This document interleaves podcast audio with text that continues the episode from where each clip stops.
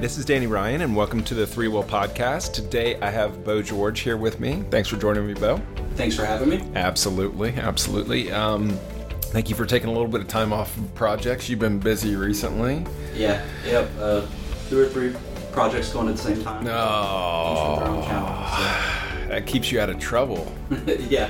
My goodness, I uh, yeah, that's that's that's tough to be on multiple projects. Yeah, because you always want to give your your all to all your customers, and sometimes when you're balancing the two, you got to you got to choose when to fight fight the battles. And, Yep. and all that stuff. So. Yep. Well, cool. Thank you for uh, coming in here. And uh, I know today we wanted to focus in on managed metadata. Yes. Managed metadata. So, what is, um, you know me, I used to be technical. I'm not technical anymore. But maybe for someone who's uh, needs a little bit of a primer on this, what, what is managed metadata? Okay. Yeah, it's um so it's a service. You know, within SharePoint, you have a bunch of service applications. Search is a service application. User profile is.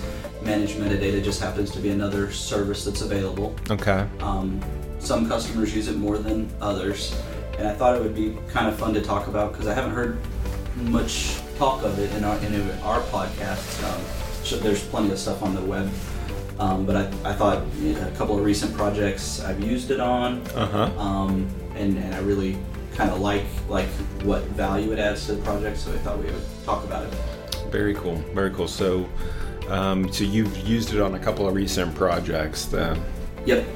So there were some requirements that sort of said, "Hey, this really lends itself to managed metadata." Yeah, yeah, and if, if you kind of step back and think about managed metadata, a, a lot of people historically who've built things in SharePoint, you know, will build site columns, Uh-huh. say a choice list, or um, and then a content type that uses that site column, and you'll have a list of choices, and those, you know, those are of course relevant to the content type. Um, was trying to think of a good way to explain this um, that would make sense, and so I was thinking about as a technical person, we always use auto manufacturers and uh, say you've got a truck and a car Uh huh. and then within cars you've got the manufacturers you've got toyota lexus and so on Yep. um, and then within toyota you've got the, the different types of cars you've got a camry and so on um, so that is a it's a hierarchy Okay. of things but also at the same time you've got um, trucks and so you when people are when they've selected truck you want them to only be able to pick trucks or when they've selected car only cars Yep. or further down if they've only selected Toyota, well you only want them to pick within Toyota.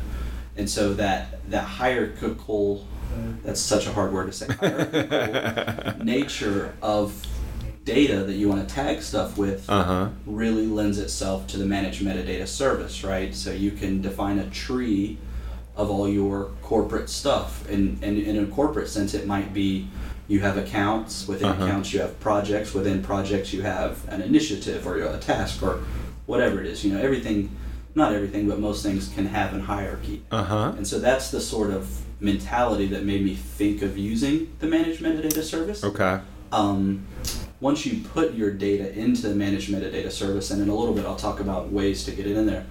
But once you put it in there, then you can expose it in site columns for use in different ways. And what I really like about the relationship between the two, between the the the term set uh, that you define in managed metadata service. So so in our in our car sense, you might have a a automotive term set and Uh-huh. the whole tree of all that stuff I talked about in there.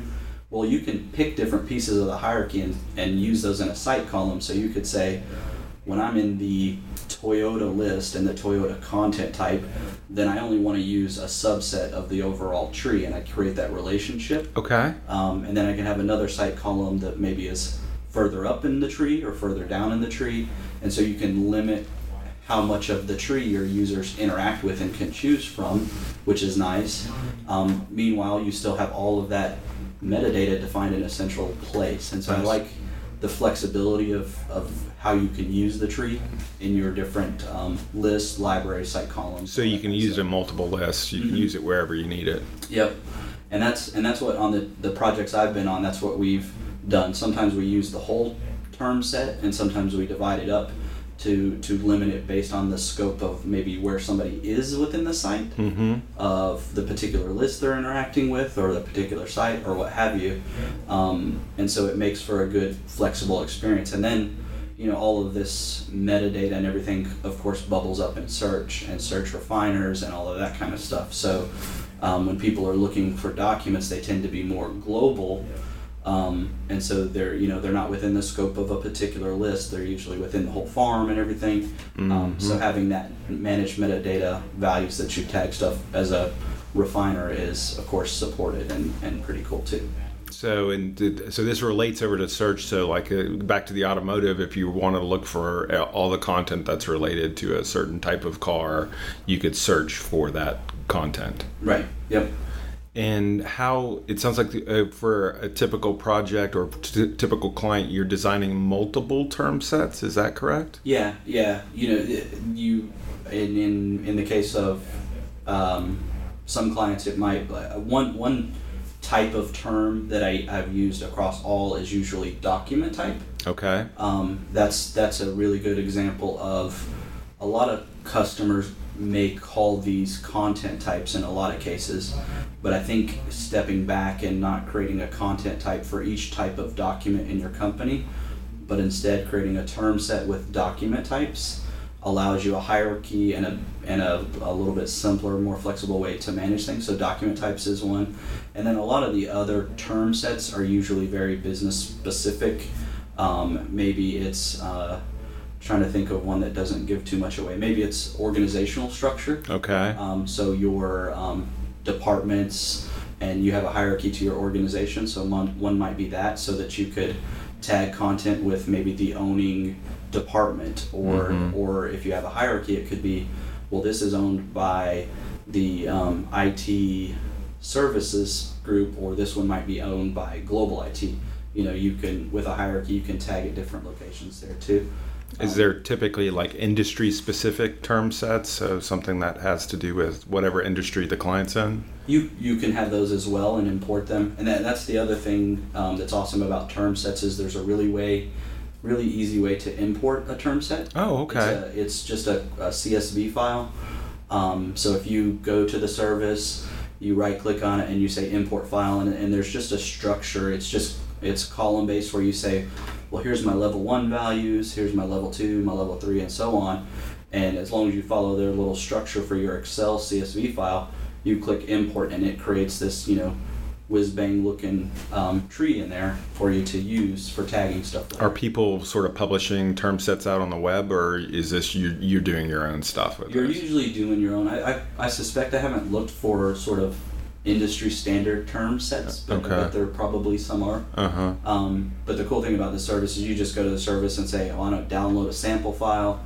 It gives you that structure. You kind of fill in your own, and then you turn around and import it back in. Nice. Um, one thing that I actually, to get a little more technical, that I found was pretty cool is so I had two different clients that were using this on. One is an on premise, and one is an Office 365. Um, for the Office 365, we're trying some repeatability, so we're using patterns and practices. And what's really cool in patterns and practices is you have that same CSV file, Mm-hmm. but if you run it through their code, it'll you can you can import it over and over and over and over. And what it'll do is it'll try to figure out the differences between your Excel file and what's in your term set. So if you add terms, delete terms, move around the hierarchy, it'll figure all that out for you, which is really cool. Nice. So as things are changing with the term set, you can keep them up to date. Yeah, yeah, and a, and a really good example of that happening is you know one the term store and term sets are intended to support change. That's kind of why they're centralized and you can move and and all that all those things are supported through the UI. But one of the customers I have, um, I, they probably worked on defining their managed metadata taxonomy for a year. Uh huh. Um, and even when we got down to the the final wire, where it was like, all right, you guys have been at this for a year. We're gonna we're gonna import these into the term store.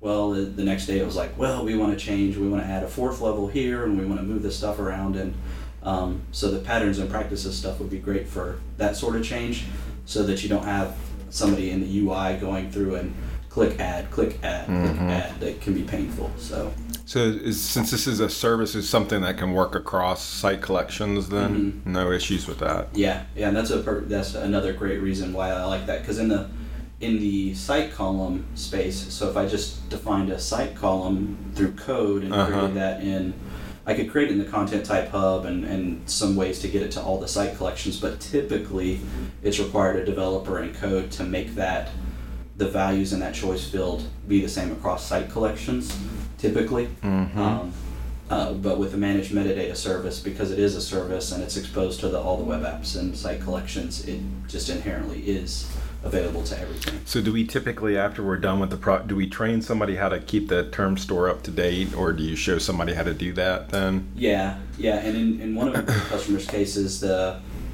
she's she, oh, she's what I would call a SharePoint power user. She's maintaining the term set.